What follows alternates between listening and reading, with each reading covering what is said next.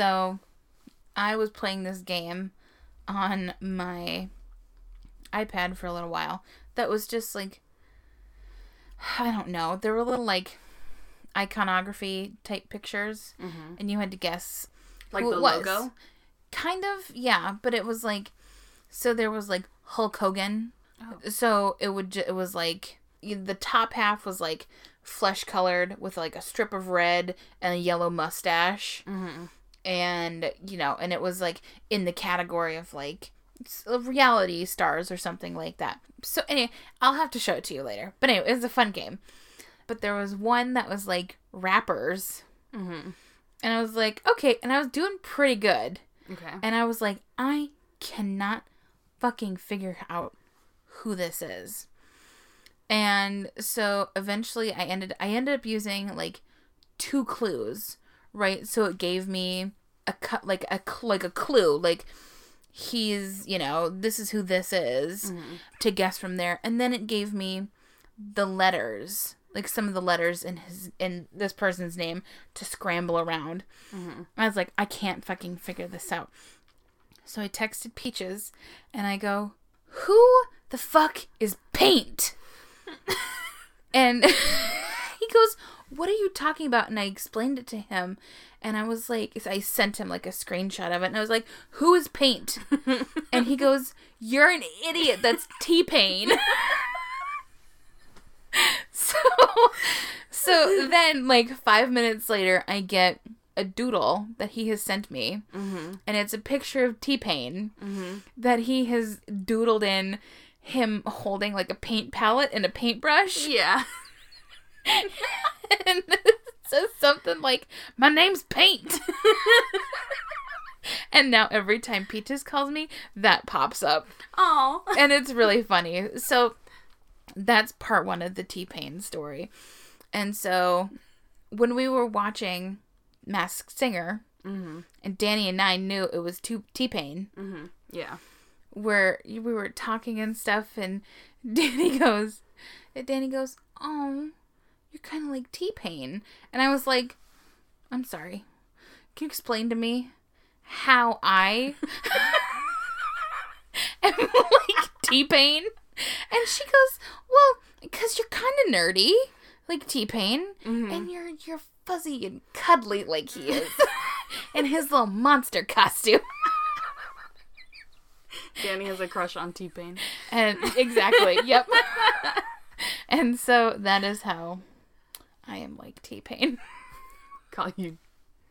I don't know. K Pain.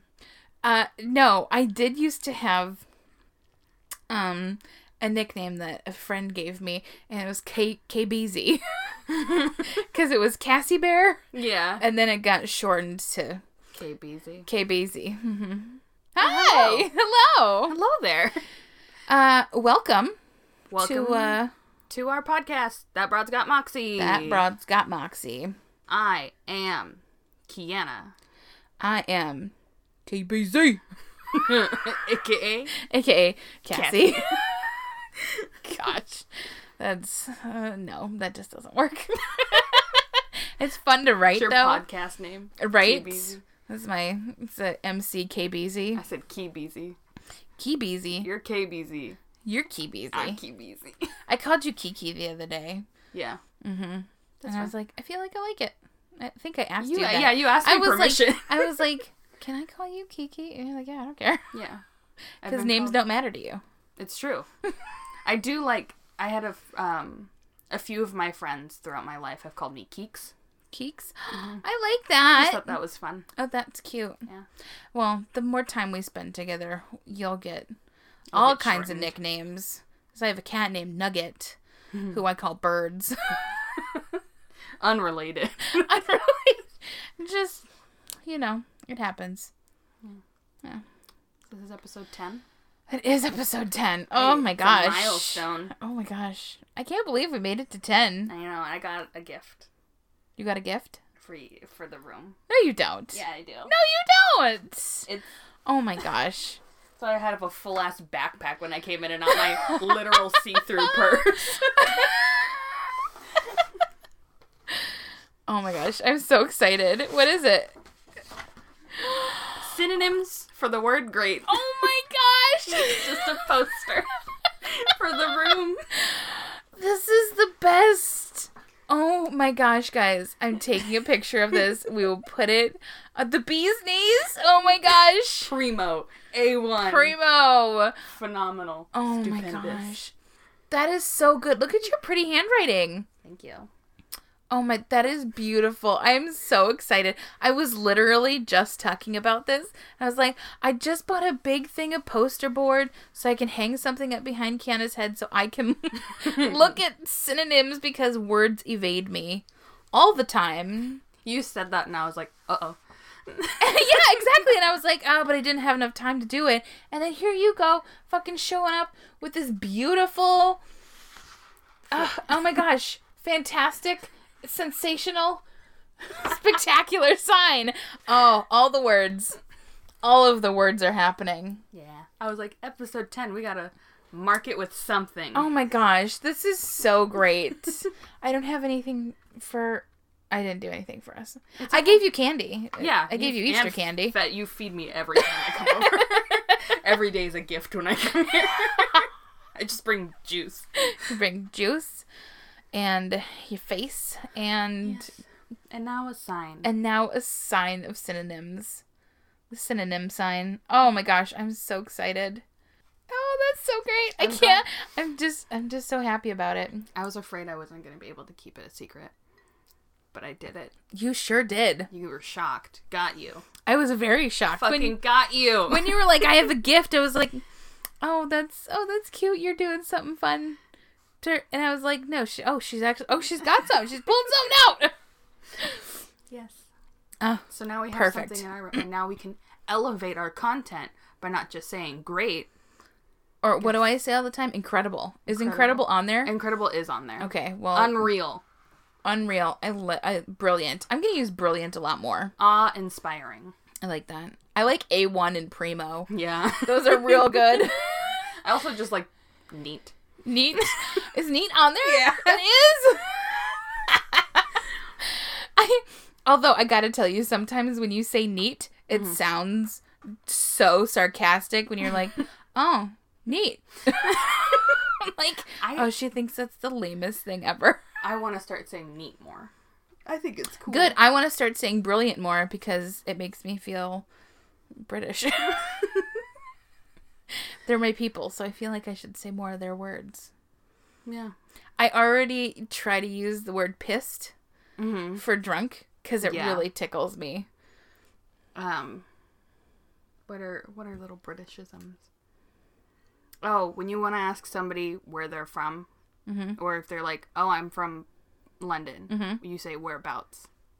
Whereabouts? Yeah, Oh, I like that. Okay. they say that a lot. Nat says bastard all the time. She calls everything a bastard something. I like that a lot. And what was it that I. Nat, if you're listening, Nat is our friend from London. Mm-hmm. And when she listened to the first episode of, of this podcast, she went on a tirade about how funny she thought it was that Alice had snakes in her purse. And she called. What did she call her? Uh, in the in the message. Oh, she said the bird carried around a fucking snake. And Kiana goes, A bird didn't carry a snake. and we were all very confused.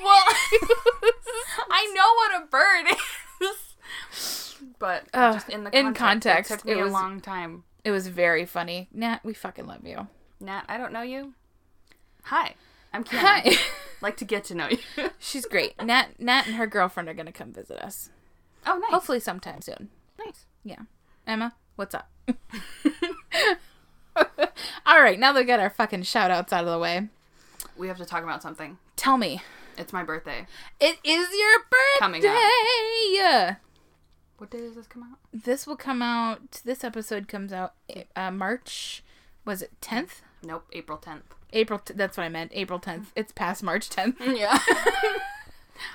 yep. So My your birthday's birthday. coming up April 15th. Ooh yeah. How old are you gonna be? Grown up. 23. I'm sorry. Nobody likes you when you're 23. I'll still like you.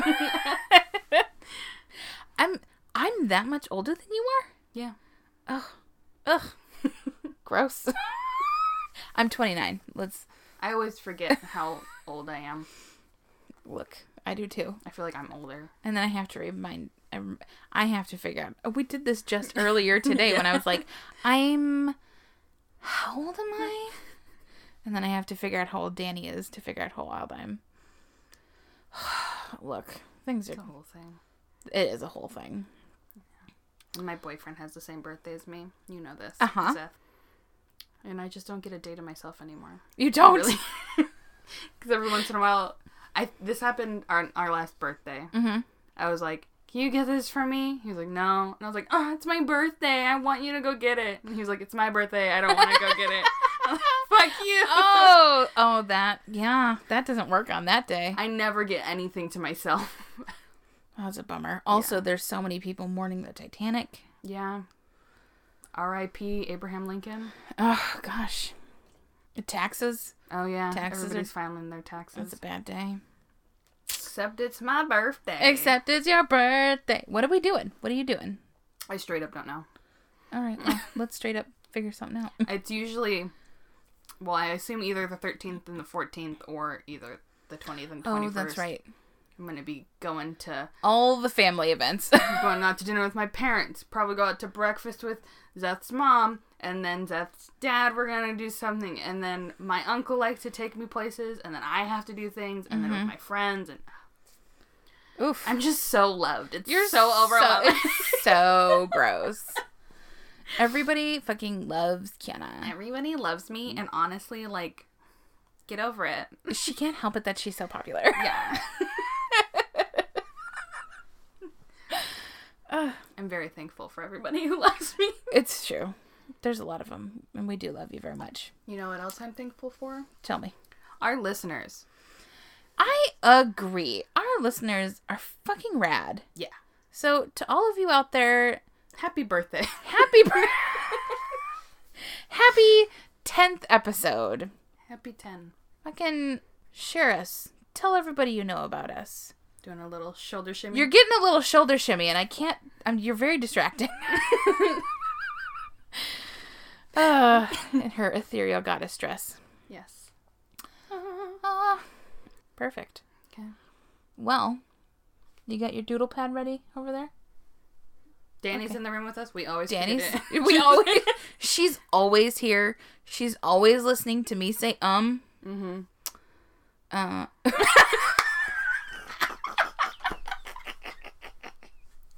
Mubby, Mubby.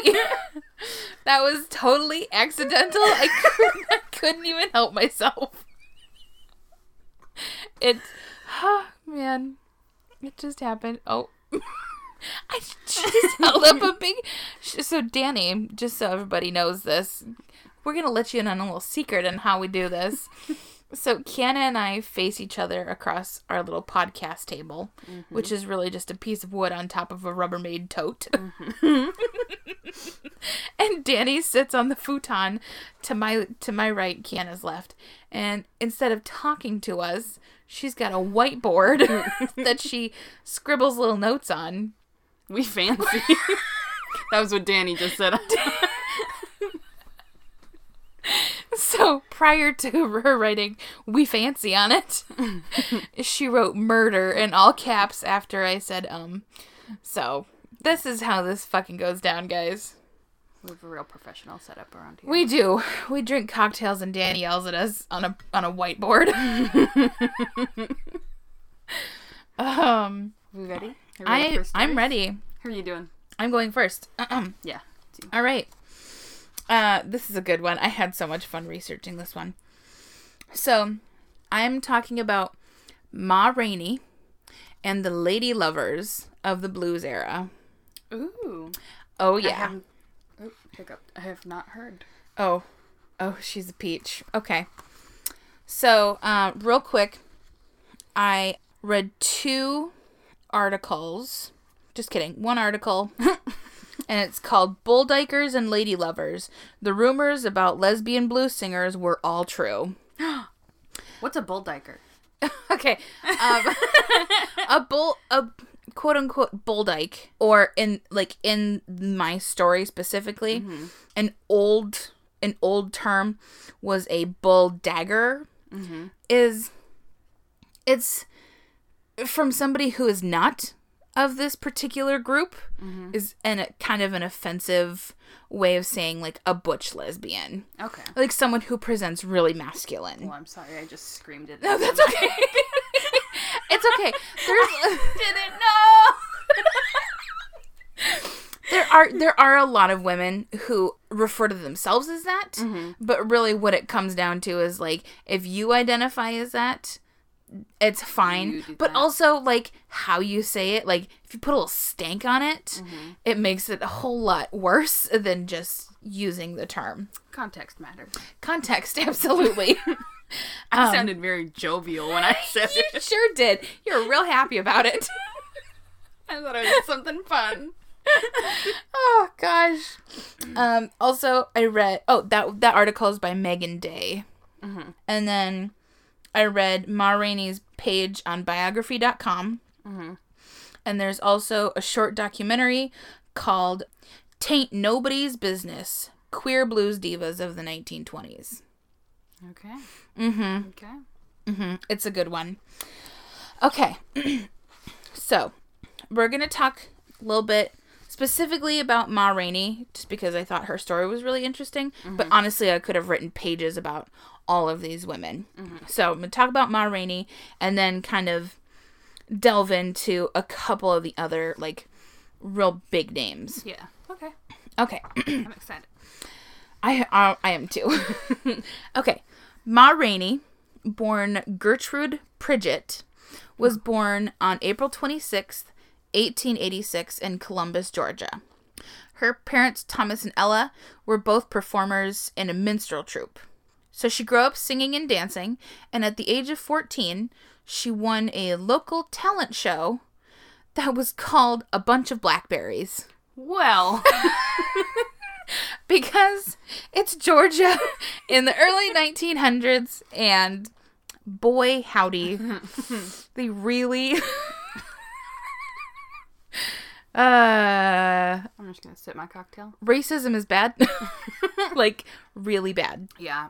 We just to be clear, That's it's bad. it's yeah, we're not joking about that. No. Also, it's terrible. Yeah.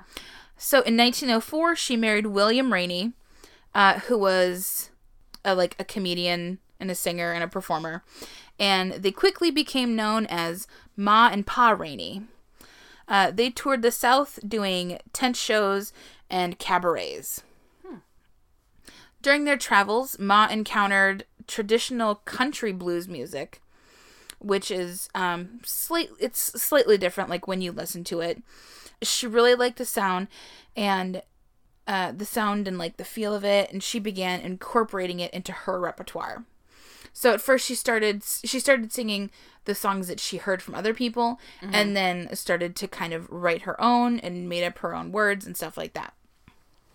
While performing with the Moses Stokes troupe, Ma met and hired Bessie Smith, who was a newly recruited singer and dancer, and they became fast friends and eventually more than friends. Wink, wink, nudge, nudge. Ooh. Sexy eyes from across the room. Spicy. Side note Bessie Smith was played by Queen Latifah, who Danny is in love with, um, in a movie called Bessie that came out in 2014, Okay. I think. That sounds vaguely familiar because Yeah. I also like Queen Latifah. Oh, yeah, you guys were talking about it earlier. Yeah. That's right. So, Ma separated from Pa after 12 years of marriage, but continued to tour with her own band, uh, the Smart Sets. She ref- re- she recorded her first single called Boll Weevil Blues. What's a boll weevil? It's a bug.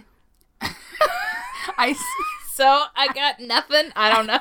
I said it and was like, oh no, is it a slur? I did it again.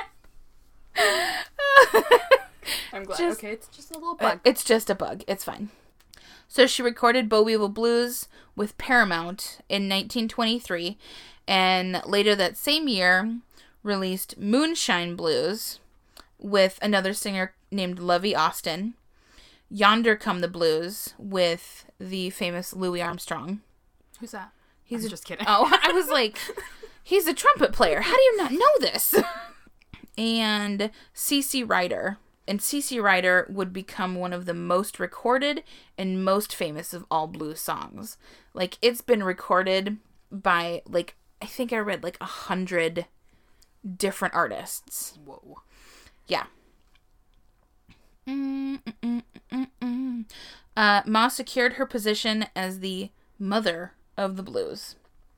Because she went by the name Ma. Oh, maybe. She's really. Was that? Manifested that herself. she conceived. Yeah. Conce- oh, oh, Mhm. look at that. Look at us. She was a shrewd businesswoman and a professional on the stage. During her five year recording career at Paramount, she cut nearly 90 sides, which just means that she did like 90 albums. Mm-hmm. Her songs were diverse, yet deeply rooted in day to day experiences of black people from the South. Sorry, this is a quote, by the way. Ma Rainey's blues were simple, straightforward stories about heartbreak, promiscuity, drinking binges, the odyssey of travel, the workplace and the prison road gang, magic and superstition. In short, the southern landscape of African Americans in the post Reconstruction era. So, everything that black people were going through after after the Emancipation Proclamation and doing Yeah. this whole thing just ev- everything. She was it appealed to everybody. Yeah. Um, and that's like everyone loved her. So she toured the Midwest and Northeast US with her accompaniment, the Wildcats Jazz Band, which I think that was a great That's name. cool. Yeah. she was real extra. Love it. Although she was known by some as, quote, the ugliest woman in show business. That's rude. It's real rude. It's I was like, I mean, no, hmm. that's terrible to say. She performed draped in long gowns, Hell yeah. covered in diamonds. Hell yeah. She had a she always wore a necklace made of like gold dollar pieces. Okay. She also had a mouthful of gold teeth that sparkled in the spotlight. and when you see, I'll post pictures of her. When you see pictures of her, it's like, oh yeah, those are they're either all gold, mm-hmm. like her her whole mouth is Yeah. either all gold, or some of them have like, essentially like porcelain porcelain like onlays, so it's just gold all the way around the outside. You said just- onlays, and I'm like, girl, Girl. else is gonna know that. Nobody knows what an onlay is, but you'll see. They're perfect. They're so fun. I just, I like imagining her on stage, like wrapped in a stole or whatever, Oh yeah. and somebody being like, "You're the ugliest girl in show business," and her being like, "How are you calling me ugly? You're broke." Just like, do you see my mouth full of gold? what are you? Goodbye. You hungry? Can't afford food? Get out! She's an ice cold bitch for sure. Maybe not. That's all conjecture. This is all conjecture. this is just my imagination. she was she's a real wild woman though. She she she, she becomes a thing. She often opened her stage show by singing Moonshine Blues. And they would have do you know what a Victrola is? No. Okay, so a Victrola is is like an old record player, like a big like a, with a big gramophone, Mm-hmm. the big you know Yeah. thing on the top. So they would have like this giant oversized Victrola on the stage, and it would like a little door on it on the cabinet part would open and she'd come out of it and people would lose their fucking minds Oh, which i thought was really fun that's cool. Mm-hmm. Gonna make an entrance. Yeah. She's like, I am going to put on a show for these people. Like many others who found themselves in the middle of a renaissance, Ma led a Christian life on Sunday morning, but lived on the wild side every other day of the week. Hell oh, yeah. And I was like, oh, here we go. We're getting into the good stuff. So, we're going to set the scene. It's New York City. It's 1925, middle of the Harlem Renaissance. Okay. So, for anybody who doesn't know, just a little side note here. So, there's this thing called the Great Migration that began around 1916, wherein many black people moved into the Northeast and Midwest states to get out of the South because it was shitty. Yeah. Segregation and racism, huge problem. Uh, duh. Yeah. and there were lots more jobs available um, in those other parts of the country because of World War One. Yeah. Okay. So, all of these millions of people are moving to a whole different part of the country. And specifically, Harlem in New York welcomed a massive influx of black residents and became a hub of African American culture. Mm-hmm. Which sounds so fucking cool. We we briefly mentioned, I think maybe just the word in the Madam C.J. Oh. Walker episode. Oh, don't you worry, honey. We're getting there. Oh. There's a connection. Ah. oh, it'll shake you. Ah. or you're going to be shook.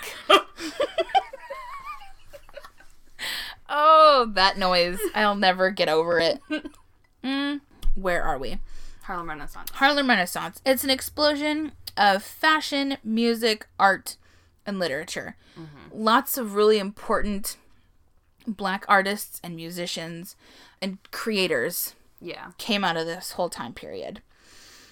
People were coming into their own and finding a life for themselves that was very different from that of their parents and grandparents because many of them had been slaves. Mm-hmm.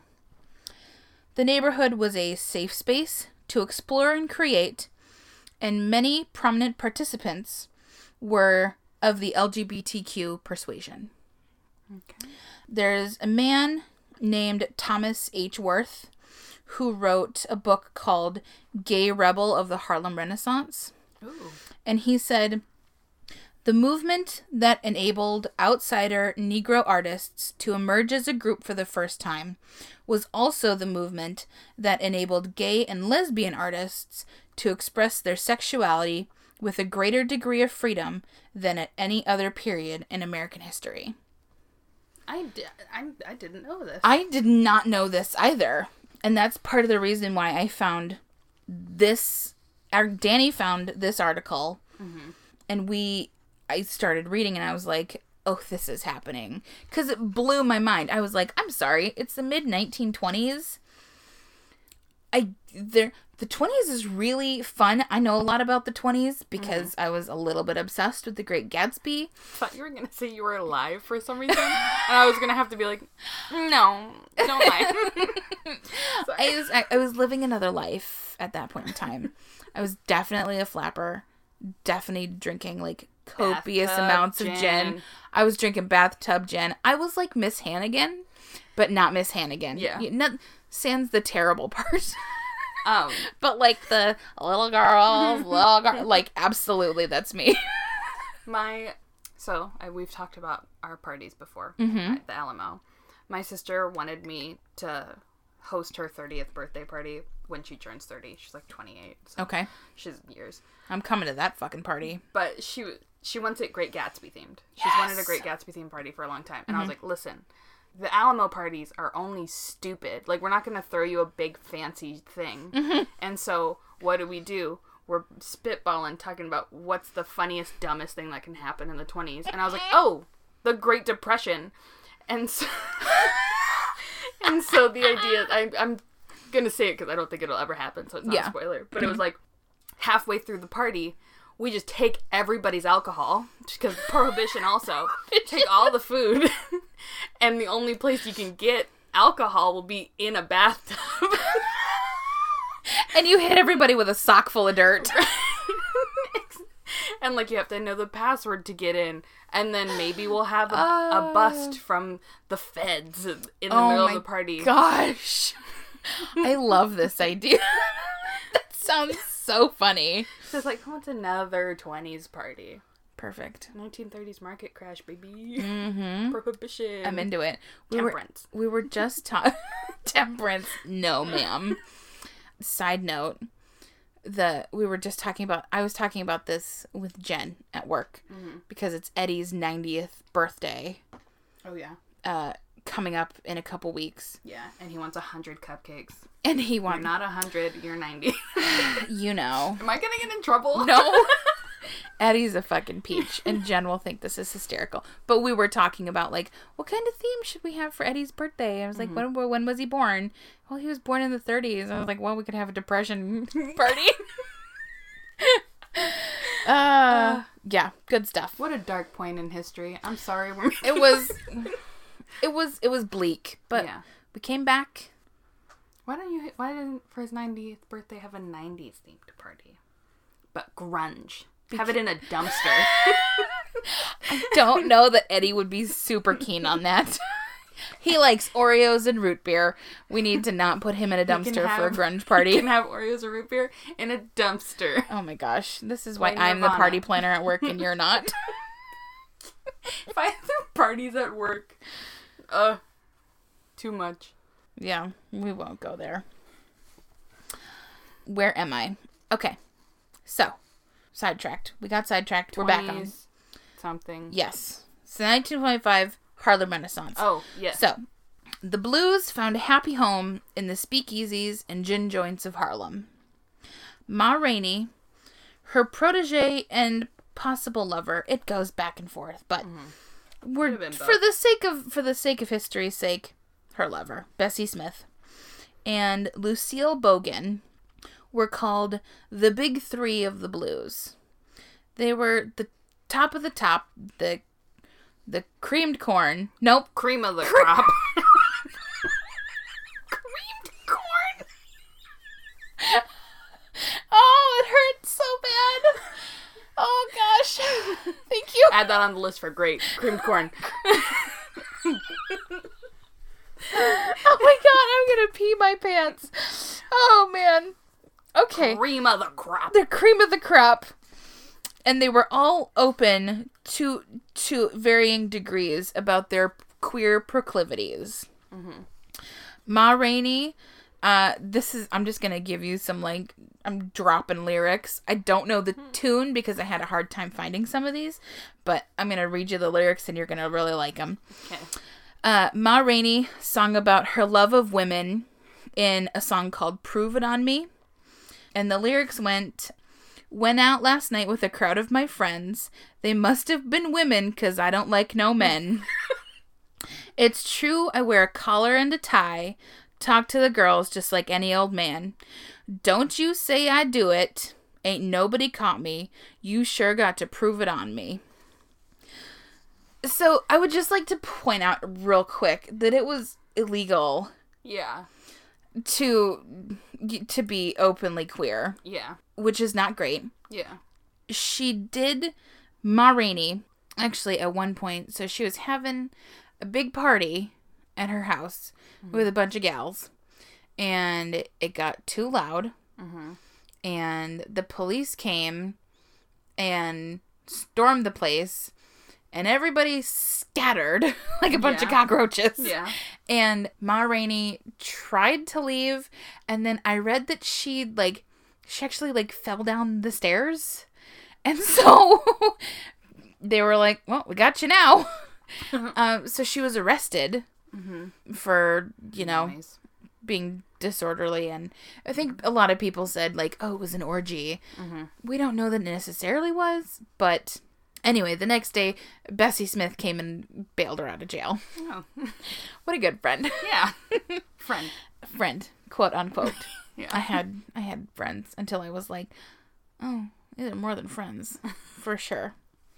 So Bessie Smith, we're talking about Bessie Smith for a second. She spent Bessie Smith spent many a night with her lady lovers, while on the road away from her husband. Oh.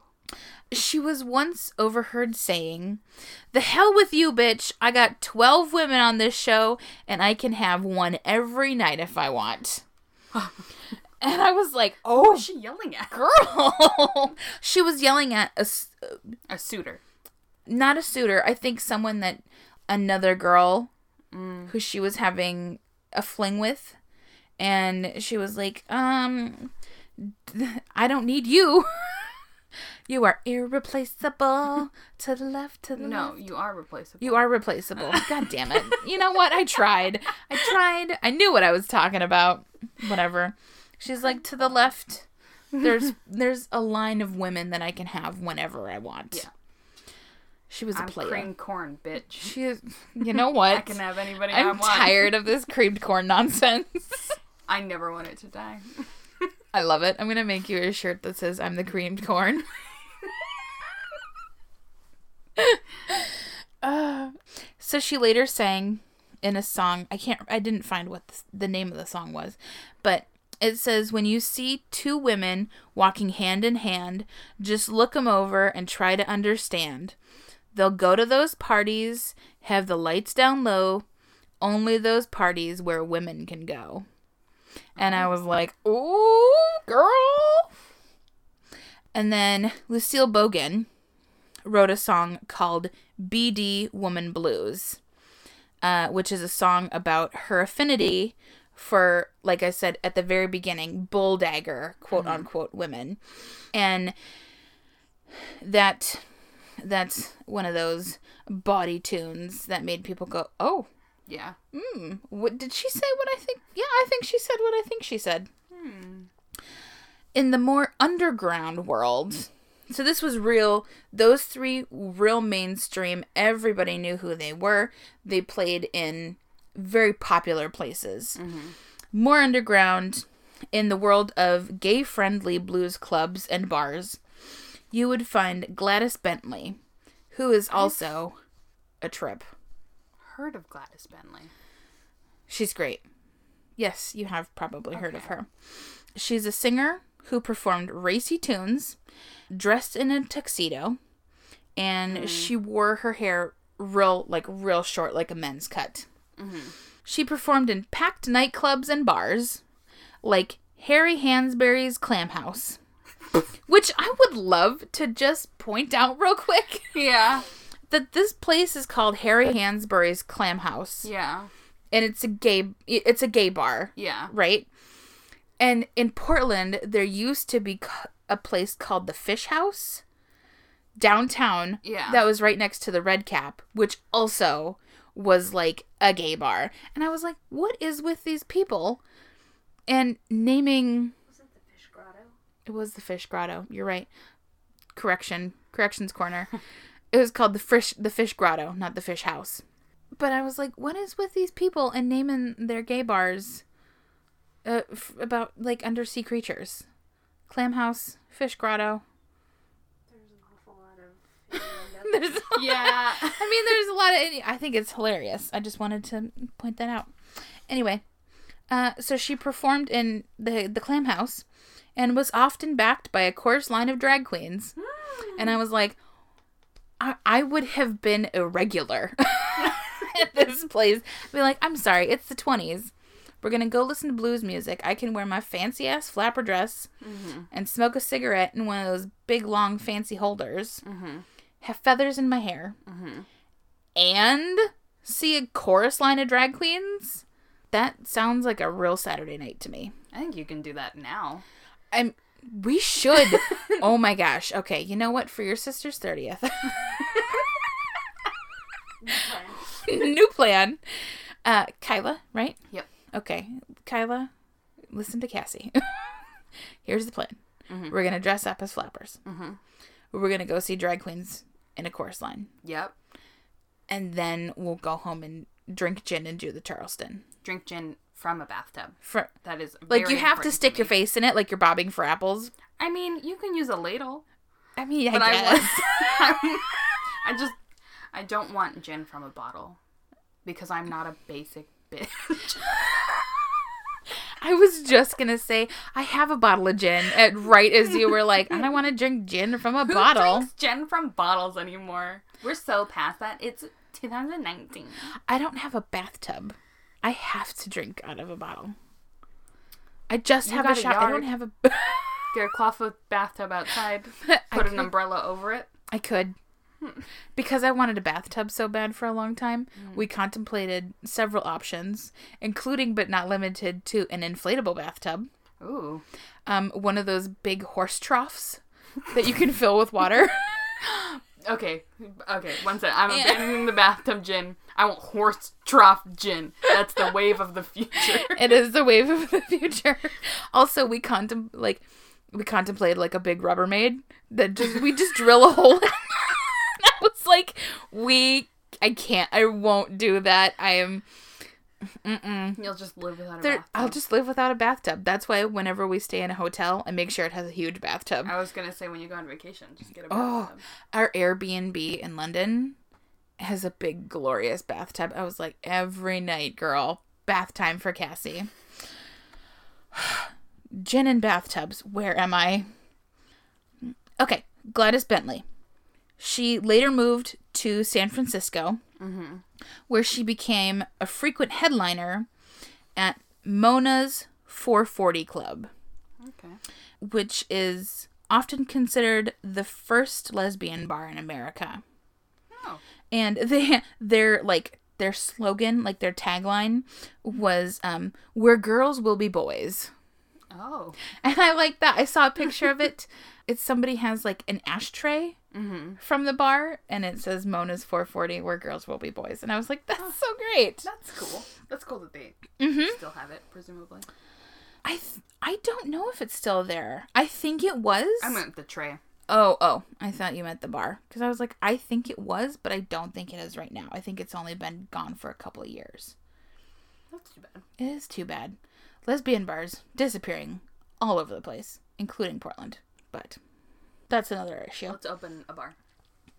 Let's. Danny and I have it. talked about it a lot. Let's call it that Brad's got Moxie. Fuck yes. No music, just us. Just us getting drunk, talking about creamed corn and gin. and gin, and Gin. bathtubs. That's where. That's what we serve. We serve exclusively gin from a horse trough. Just convince people we real bougie. Mm-hmm. Uh, I would heckle everybody that I saw trying to like get people's numbers. Anyway, keep that in. Most performers were were less out and proud about their relationships with women. The- The singer Alberta Hunter lived a very low key private life with her partner Lottie Tyler. Ethel Waters and Ethel Williams, who perf- they performed together on stage as quote the two Ethels. That's the only name I wanted. I would have been upset with anything else. Why why didn't we name our podcast the two Ethels? And then I mean, we're not named Ethel. but it would be funny. so they they went to great lengths to conceal their relationship. And there was a big distinction between feminine women who took female lovers mm-hmm. And women who had relationships with like out butch lesbians. Mm-hmm. Pretty like complete, totally separate camps. So Josephine Baker, mm-hmm. I have heard. Yes, we have heard about her. For anybody who hasn't, she's a very talented French jazz singer and a vaudeville performer. Mm-hmm. Real sassy, also gorgeous. She's known for the banana skirt, right? Yes, her costume is all bananas. Yeah. yes, we have no bananas. uh, we have no bananas today. because Josephine Baker took all the bananas. Who wanted to? Who's talking about bananas? All I wanted was a hot dog sandwich. Who wants bananas any- anyway? Hot dog sandwiches are better. what? That's from the song. Oh, I that's thought how you- that song ends. I thought you were having a stroke. I was like, first of all, hot dogs, not sandwiches. Now I was gonna say never in my life would I willingly call it a hot dog sandwich. No. Okay, guys. So for our listeners who don't understand our yes, we have no bananas jokes. Danny it's none of your goddamn business. Fuck you guys. No, just kidding. Danny insisted that Kiana explain, yes, we have no bananas. Get, I- take it away. I one night was looking up free songs that you can use because after a certain amount of time, It's like a hundred years. it's like a hundred years, you the song becomes public domain. can't be a hundred. This is from the thirties. 75, I think. That make more sense? Whatever. Some amount of years. Oh, tomato, tomato. Um, some amount of years. And so I was looking at, I don't know what year, but it was from the 20s. And the, the number one song at the time, or one of the top songs of, of the time, is this song called Yes, We Have No Bananas. and it's just a fun little bop And now we sing it. all the time. All the time. And we can because it's free. we sure can. We can sing it all we fucking want to. yeah. Yeah. Bananas. Banana dresses. It's on Spotify. Go listen to it. It's just weird. I just put, I will absolutely be talking about her in a future episode because I love Josephine Baker. Josephine Baker. what did you say? I whispered. I whispered under my breath. Well, I wanted to do Josephine Baker, but okay. Oh, okay. Well, you can. No, you want. can do it. Okay, whatever. Don't give me that look. Fucking dare daggers at me from across the street. Across the street. Oh boy. Bye. Bye, bitch. I'm across the street. Kiana's actually across the street. We're not in the same room. She's sitting in the neighbor's living room, Mm-hmm. and we just happen to be. Hey, Nancy. Thanks for the beans. that's, that's the neighbor across the street in my mind. uh, She's right next door, actually. Is her name actually Nancy? Yes, it is. I just came up with that. no, Nancy, right next door. She's lovely. Sorry, Nancy. Thank you, Nancy. Uh, where the fuck am I? Josephine Baker, French jazz singer, banana sh- banana dress. Uh, she had many lesbian affairs, including one with Frida Kahlo. Did anybody know this? I didn't. I didn't. I didn't either. know they were alive at the same time. Yeah, they sure I- were. Years evade me. Mm-hmm. Mm-hmm. So she's Josephine Baker said we had girl friendships and the famous lady lovers, but lesbians weren't well accepted in show business. So people, like I said, these women who were having relationships with very clearly out lesbians were like, mm, they were not part of the uh, part of the group Okay. behind closed doors, you could do whatever and whomever. oh, here's the bombshell that I'm just gonna drop on you. Uh, we're coming full circle I'm ready. and connecting some stories. So there was a dancer, and her name was Mabel Hampton. Okay. She talking to you know this uh, author about a book remembered walking into a quote unquote party hosted by um where am I quote unquote party hosted by black heiress and arts patron A'Lelia Walker. Good.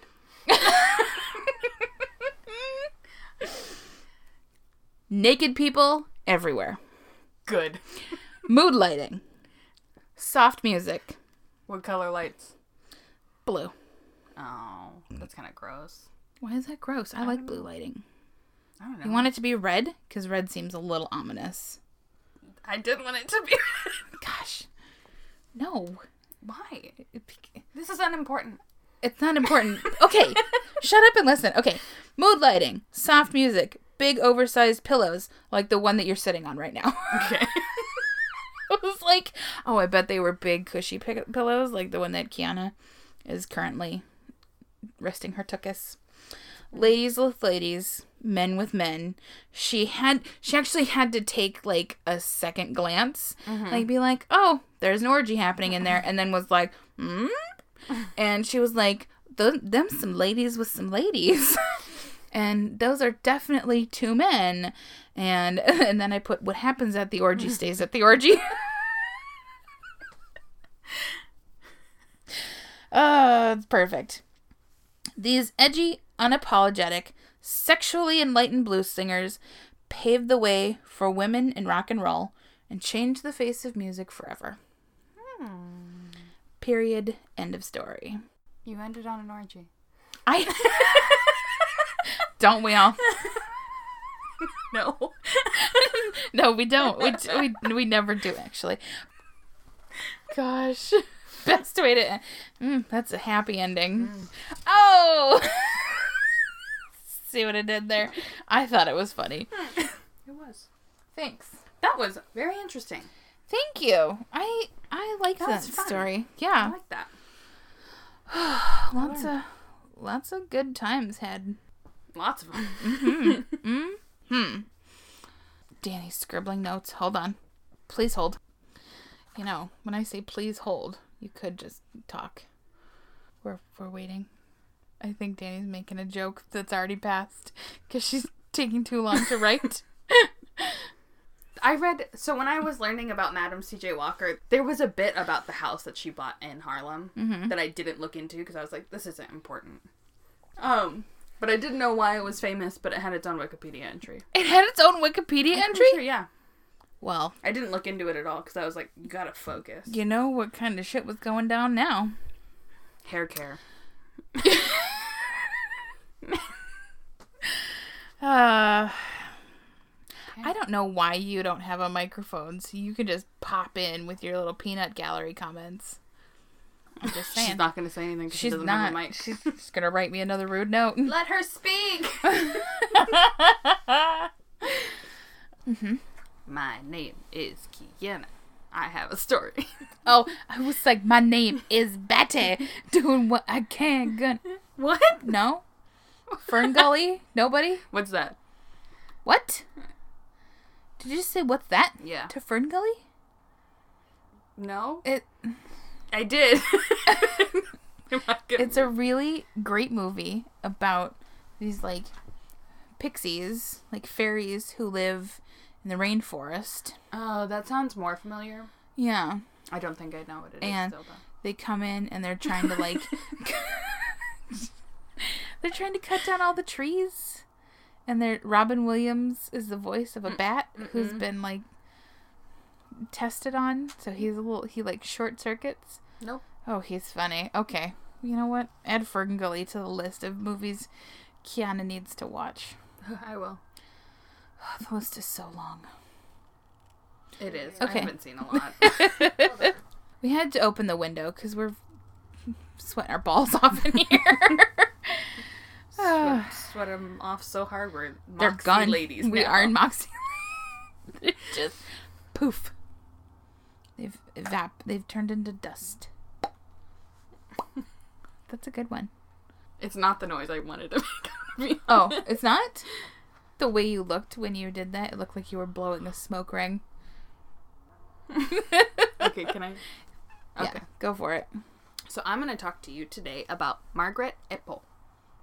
I don't know who that is. That I didn't know who she was before too. Oh, okay. I've been for the sake of keeping our stories new and Uh-huh. like unique or I have been picking specific countries and going top Oh. 10 ladies from this country Perfect. and then kind of reading through and then picking who I like. Mm-hmm.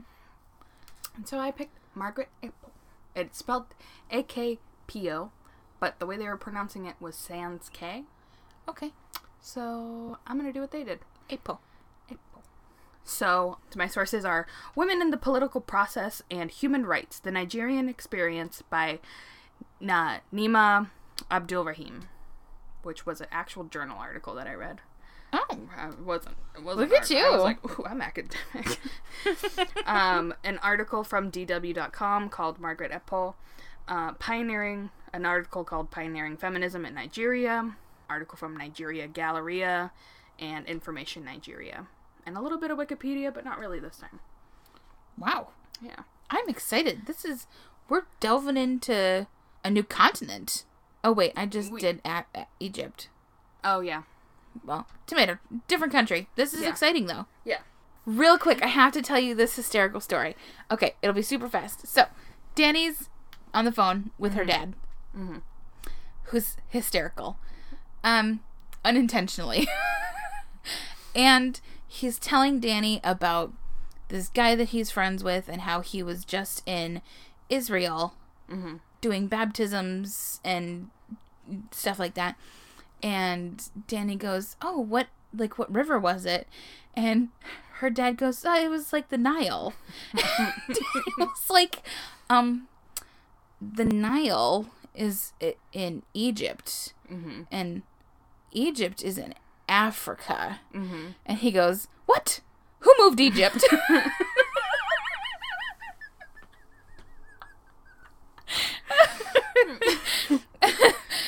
uh, and then Danny made another geography joke that went over his head. Mm-hmm. So now it has just kind of become like a thing Mm-hmm. that we say. Uh, just when you're exasperated about something or very shocked or surprised. What? Who moved Egypt? so I'm trying to work that into my my uh, language. You had the chance with the Egypt episode. I did, and I compl- we both missed it because Danny didn't remind me of it until just now. Until just now. Okay, Margaret Apo. Epo. Apo. Yeah. So she was born July 27th, 1914 in Creektown, Cross River State, which is in the southeastern, which is in southeastern Nigeria, to her parents that I didn't look up. Okay. Oops. Oops. or I just couldn't find. There's there's not a lot written about her. Okay. So, at the time of her birth, Nigeria was under British rule, and women were unable to vote, but were fighting to gain some rights back at this time. Margaret received an education and reached Standard 6 of the school leaving certificate in 1934. So, that's, I think that's just senior in high school in our. trans- Gotcha. I was like, that was confusing. What does that mean? Yeah. Okay. so she had hoped to further her education, but the same year that she received her school leaving certificate, her father died. And her further education had to be put on hold. Instead of going to school, she became an elementary school teacher. It was Oh wow. She was just living her life. Um, a few years after becoming a teacher, she got married to a man. oh, Just so everybody knows, real quick, my cat's on the other side of the closed door, and is very curious about what he's what we're doing, mm-hmm. and I think he's like, kind of pressing against the door. And Kiana's right next to it, and she's getting quite frightened. I just didn't know what I didn't know if it was what was happening. Mm-hmm. Okay. So a few years after becoming a teacher, she got married to a man named Dr. John Udo Eppo. Together, they moved a few miles away to the city of Aba. While living in Aba, Abba, Abba, while living with the Swedish band ABBA, my dream come true. while they were living there, her husband was unhappy with the way that the colonial administrators were treating indigenous doctors Okay. because he was a doctor. Yeah. and he wanted to do something about it. However, unfortunately, he couldn't, as a civil servant, uh, attend the public meetings where they would discuss the discriminatory practices of the British Empire and uh, where they would fight cultural and racial Im- the imbalance in the nation Wait, he couldn't go to these. because he was a civil servant. Hmm. I think it has to do with like if he was caught there, he would lose his job, Oh. or like it would be biased, or Okay. so he I mean- couldn't attend them. I get it, but also, no, no, Yeah. that seems wrong. Yeah. If anybody's gonna know what the fuck's going down, Yeah. it's gonna it's gonna gonna, be civil servant. someone who's among the people all Yeah. the time. yeah. Okay. Uh, but he couldn't go. So Margaret was like, that sucks. I'll go in your place. Mhm. And so she went and attended the meetings and took notes for him and, and like brought them back. And then he would look over them and then tell her. she was spying. Kind, kinda. Not really. You know what? It In was my an open meeting. In my mind, we're just gonna. I'm just gonna think she was like. She was like, "Ooh, this is this is juicy." Well, she did. So this was her, the, her first direct participation in a political discussion. Uh-huh. Because prior to, she was in school and then she was a teacher and she didn't really get into it. Yeah. But while she was there, she was just like, "The f- what is happening? Right. Colonial powers bad?" and yeah, they were. and yeah, they were the fucking worst. yeah, they were really, really bad. And so she started. She used this opportunity as a launching point for her own activism. Excellent. So while attending these meetings, she heard about a political rally that was going to happen and uh, went to it to hear speeches from other activists. So she's there, she's fired up, Mm-hmm. She's ready to fight for the rights against colonial powers.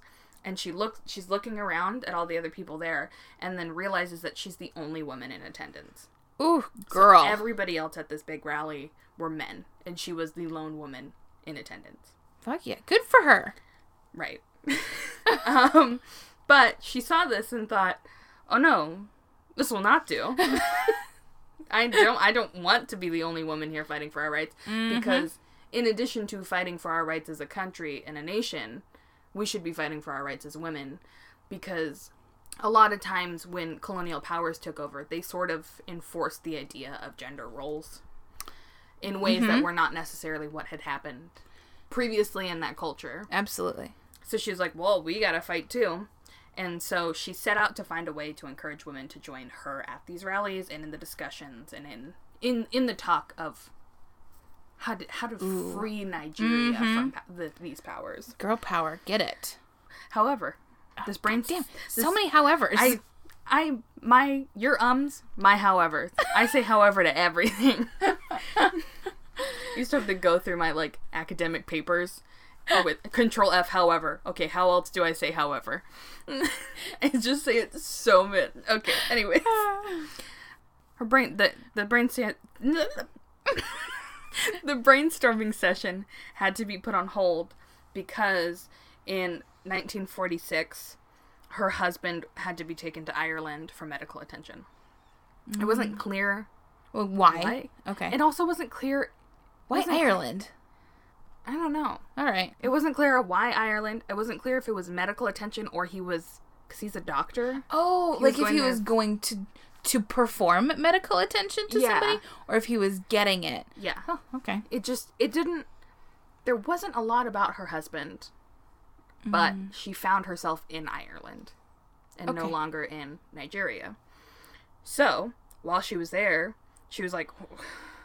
Well, I don't want to do nothing. I don't want to sit here and twiddle my thumbs waiting to go back to Nigeria. So she went there and started studying at the Rathmine School of Domestic Economics and got a degree in domestic economics. So okay. she's like, I'm an educated bitch now. She is. Yeah. Her dream has has come true. Yeah. So she, that's why earlier it was pause on her further education because she did get it. And um, they moved back and she'd become more aware of growing movements for civil rights for women. Oh, wait, hold on. Okay. She got her degree. Mm-hmm. As she was outside of her home country, she had become more aware of growing movements movements for civil rights for women around the world and wanted the women in her own country to fight to fight the discriminatory and oppressive political rule colonialism played in the subjugation of women more. Sure.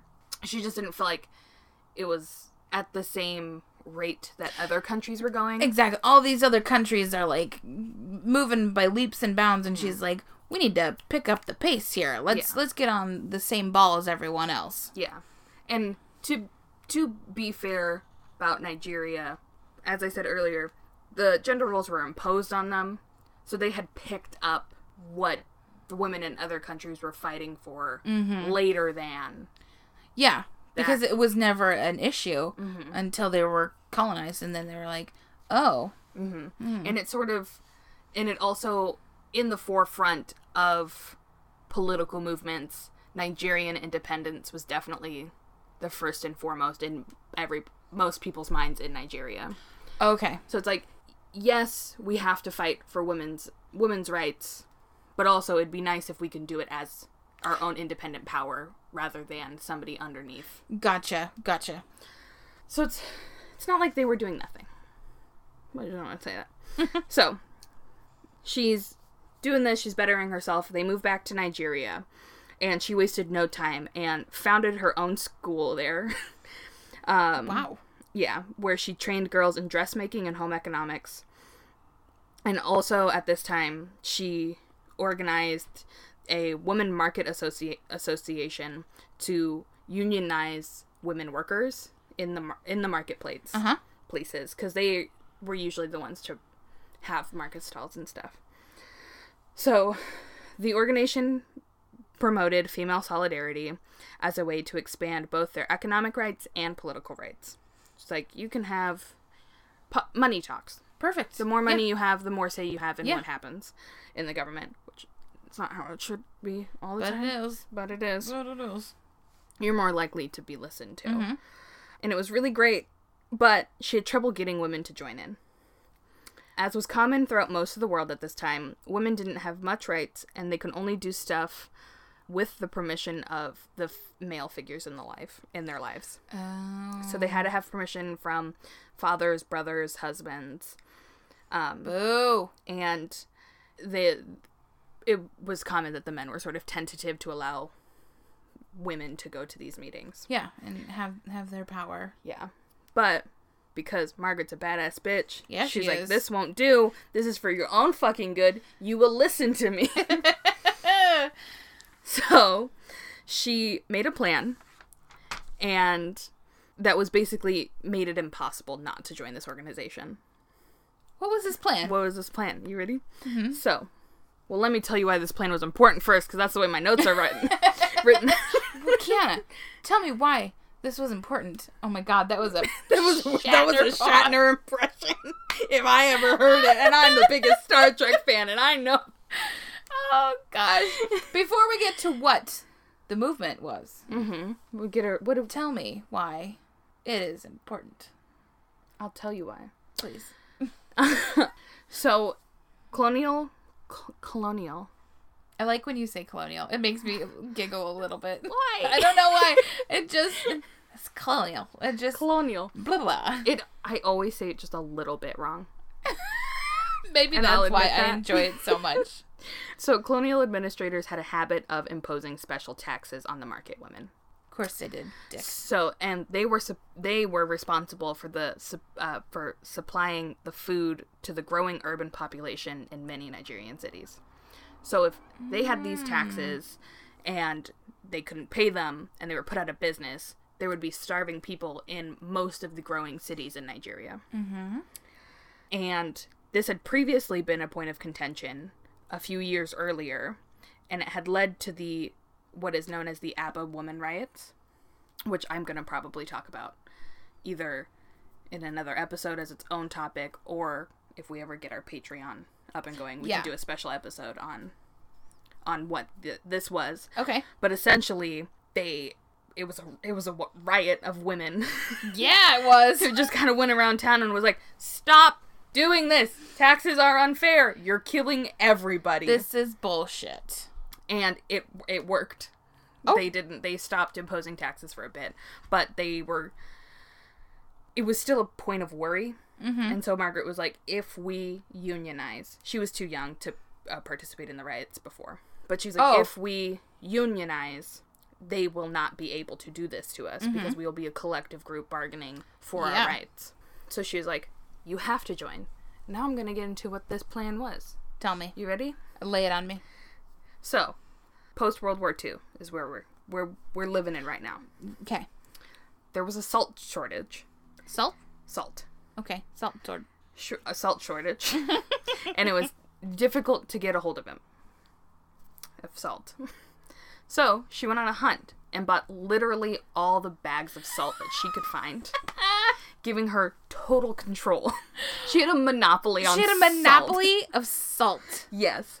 And ca- okay, just imagine your life without salt. Nope. You can't. Dead. It's so important It's to the eat, worst. like preserving anything, flavoring. Yeah. Also, your body needs it to function and, you know, process things. Yep. Exactly. I would So- die. Oh, I love salt. With all the salt in her control, she ordered that only women who were members of the association could be sold to. That's oh, a hell, that's a hell of a roundabout way to be like, hmm. Looks like you're joining my group. Exactly. And it was like Oh gosh, it's so good. and I it seemed like in the way all the swords were written, the women wanted to join. Mm-hmm. But now it was like the men couldn't say no. Exactly. Be like, honey, I I have to. Yeah. Do you want salt? I don't. We don't have a choice here. Do you like flavor? you like flavor, honey? Then let me unionize. um, And I read that and I was like, yo. Monopolies aren't great, but this is awesome. That is that's brilliant. Yeah. I just utilized the list. That was awe inspiring. Definitely the bee's knees.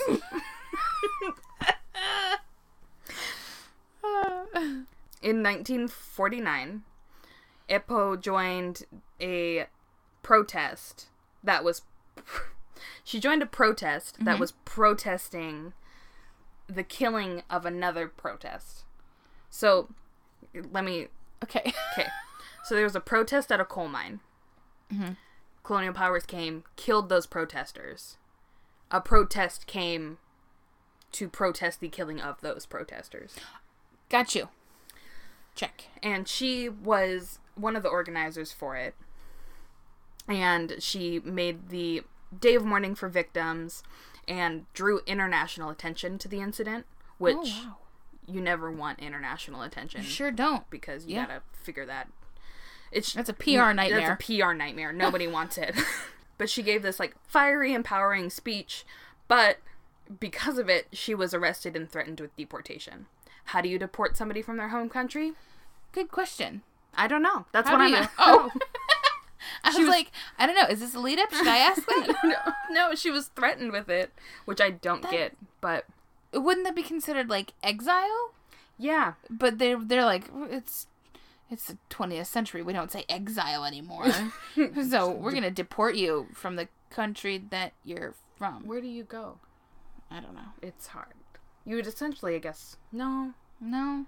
I was gonna say you'd become a refugee, but refugees are explicitly you have to leave a war. Yeah, yeah. I think they were bullshitting her. Yeah. They don't know what they're doing. they're like, we need to get this woman under control. How do we do it? I don't know. Threaten her with deportation. Well, with them threatening her, the women that she had empowered and this union that she had built were mm. Pissed. I bet they were. And so they were like, release her or we burn this bitch to the ground. Yeah. Perfect. And they did. They released her. Nuh-uh. No. And they did burn that bitch to the ground. I was like, oh my gosh. no, they released her. Um Because women get shit done. yeah. Well, and like if your whole essentially your whole economy, if the markets at least, Yeah. run on the women running it, how are you going to run anything without women? Women. Okay. So she's free now. And in the 1950s, she joined the National Council of Nigerian and the Cameroons, which was a platform that represented marginalized groups and pushed, pushed and pushed for decolonization. Here, she was nominated to the Regional House of Chiefs, and she created a women's wing of this council Dang. to empower other women leaders. Yeah, she did. And so with all the women she was empowering and with e- and they were becoming successful in their own rights, they had turned into a political pressure group. So it's sort of like our opinions mm-hmm. matter. Weird. And if you don't comply, things might get a little messy. Maybe. Just just a thought. Maybe you should listen to Yeah. what we're saying. Uh, Because consequences. Mhm. Maybe. Yeah, maybe, just maybe. I like it. And in a 19 in a 1955 election, women had outnumbered men voters in a citywide election, although they didn't actually have the formal right to vote until 1979. Mm-hmm. But they just they just showed up and were like, "Nah, we're voting." Thanks, bye. Yeah, Shit. yeah. I was like, "Can they do that? Are they allowed to do that?" They? Can they? But when you outnumber, Yeah, I mean, I suppose you can make whatever fucking rules you want. If yeah, and at the very least, it's a symbolic bout of like, Yeah. this is what we wanted. Mm, you didn't listen to us. That's funny because we're the majority. But I just think it's funny. so sassy. And in so that was in 1955. In 1953 and 1958, she was one of the delegates appointed to attend the constitutional conferences between the British officials and Nigerian delegates in London to prepare for Nigerian independence. Oh wow. Yeah. So she was there and attended all of the meetings except she did it in an advisory capacity and was not given the chance to formally speak. Uh-huh. But it meant a lot that she was there. Yeah. To come from nothing and then be like Yeah. climbing this ladder to be like, I'm here. Let's uh let's talk business. hmm And having a direct involvement Yeah. in the independence of your country. Fantastic. Wow. Yeah. And subsequently, Nigeria gained independence October 1st, 1960. Whoop whoop. Woo Whoop whoop. And in 1961, she became a formally elected official in the Eastern Regional House of Assembly. Essentially, I believe, Congress. Mm. Which was making her the first woman in Congress, but along with other women that she had organized to along Gotcha. with her were Uh-huh. also elected, so she wasn't the standalone one woman in but yeah. Um, she continued there to fight for women's issues and economic progress. And one of the main things that she really did was build better roads, which are super important to mm-hmm. and from the marketplaces. Sure are. And that's no- most notably what she was known for. And in 1963, she was nominated as the Nigerian representative at the World Women's International Domestic Federation Conference. That's a mouthful. It But that's super exciting. Yeah. What an honor. She's yeah, she's great. She's just doing her activist Yeah. thing. One of her goals has already been fully realized. Nigerian independence. That's Mhm. no small feat. No, that sure the hell isn't. Sure, the hell's not a small Like feat. we're gonna just we're just gonna you know free our entire country. Yeah, And like she's like, oh okay, here we go. Let me just stretch a little and then let's get to work. yeah, and it was her and all her all her gals. All her gal. Oh yes, love it. She held a prominent role in politics up until there was a military coup in 1966 in Nigeria, and at that point she kind of stepped back a bit, but was still involved. Mm-hmm. and I think the step back was not voluntary.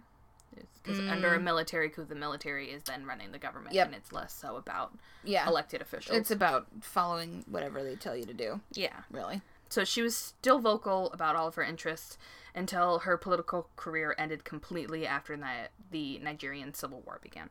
During this time, she was arrested and detained for three years for unknown reasons. Oh. And it might have been due to her vocal disapproval Mm-hmm. of certain groups Damn, three years. Yeah. Uh, the, the conditions were poor and she became ill due to malnutrition. But in spite of it all, she was never bitter about it. And I took the quote out, but it was something along the lines of like, you know, if this is what I have to do for us to figure shit out, fine. Damn. Because she really, she really put the country first Yeah. above her, and was doing her best to get, you know, shit done. Mm-hmm. Um, the Civil War ended in 1970, but she continued to live a quiet life after this. And she was alive for when women got the right to vote in 1979, but she didn't. She didn't like have the hand in that Uh-huh. Uh-huh. at that exact moment. In 2001, the Nigerian president renamed an airport after her near her hometown as a tribute to her contribution to the country. And in 2006, she died of natural causes at the age of 92. Dang. Yep. That's She lived a full fucking life. yeah. She did. She got shit done. Yeah. Uh, she will always be remembered for mobilizing women, in rich or poor, uh, to fight for their economic and political rights and for her role in Nigerian independence. Yeah. Damn. Yeah. That broad's got moxie. Yeah. Boom. She was really cool to read about. I wish I wish there was more yeah. to hear about. But the I get the main issue is that I don't speak other Yeah. languages, Mhm. which is the issue, which is the issue that I had with the Sukuban girl game It too. is. Yeah. is that you the only thing I am getting is what's translated, Mhm. what is deemed translatable. Mhm.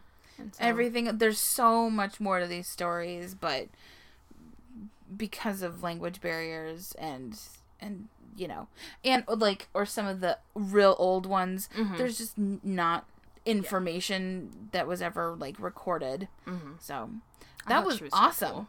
That's so cool. Also, I love that you were just like, hmm, what country should I go to this week? And like that's how you chose. I think Mm-hmm. that's great.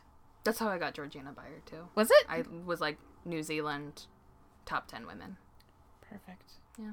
I, ju- I did Micronesian women top 10 women and it was like nope. How- where Yeah. can we where can we triangulate you to to this uh, like eh, right about here?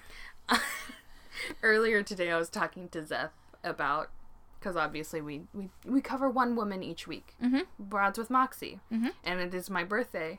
I was going to cover myself. like today I'm gonna talk about moi. Today's woman is Kiana Henry. She was born April 15th, 1996, to parents Ken and Brenda Henry. but I haven't done anything. Margaret, fantastic. Fantastic. Margaret. Margaret. oh, that's great. Yeah. That is Is remarkable. That, that was re- shit. Uh, let's see. Let's see. That was a one. Pre- oh, phenomenal. Did you point that one out Stupendous. specifically? We can't use Did all of them. say Pacifically? No, I think I said specifically. Yeah, I, I could have made. I don't know. We have it on tape. I don't We think do. you did, but Shit. I also said creamed corn, so who knows what's gonna happen?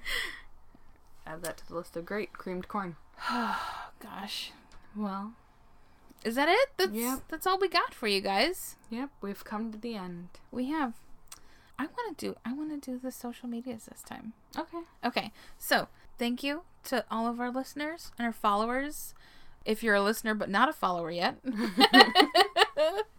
um, you can find us on Instagram and Facebook at that broad's got moxie, and you can follow us on Twitter at broad's got moxie. If you feel so inclined to reach out to us or add, what are those called? Add anecdotes onto our stories, please feel free to email us at thatbroadsgotmoxie at gmail.com. That's right. Okay. And guys, we need some reviews and ratings. So get on it. All 286 of you. Last time I checked, but that was a couple weeks ago. When this comes out, it will have been a couple weeks ago that I checked it. It'll be like a month ago. I'm digging a hole. Point is, rate, review, and subscribe, and uh, let us know what you think. We want to hear. We want to. We want to see all your. You know, all your Thoughts. all your thoughts, all your all your good comments. comment, just, you know, and just for me, comment a secret. yeah, My birthday. Give me a secret. yes. We want we want super secret for super secrets for Kiana's birthday. Also, it's my birthday, so fucking rate, review. Yes. Fucking if you don't, Kiana's gonna be upset for the whole week of her birthday. Mm-hmm. Mm-hmm. I'll cry. Real tears. No, you won't. You're a liar. Will you really? No. Okay, I didn't think so. I was like, Kiana's not a crier. I'm a fucking crier. I'm a. Cr- Are you kidding me? I've never seen you cry. That's because I wait until I'm in a That's private true. area, but I'm alone a lot. Lots of secret crying. That's a secret crying. Oh man. Okay. Well, thanks again. Thanks again. Uh, Stay Moxie. I'm bringing it back. I don't care. Don't do it. I can't. I can't. We need to work on it. Maintain your Moxie. Main, we are not vehicles. Moxie. Goodbye. Bye.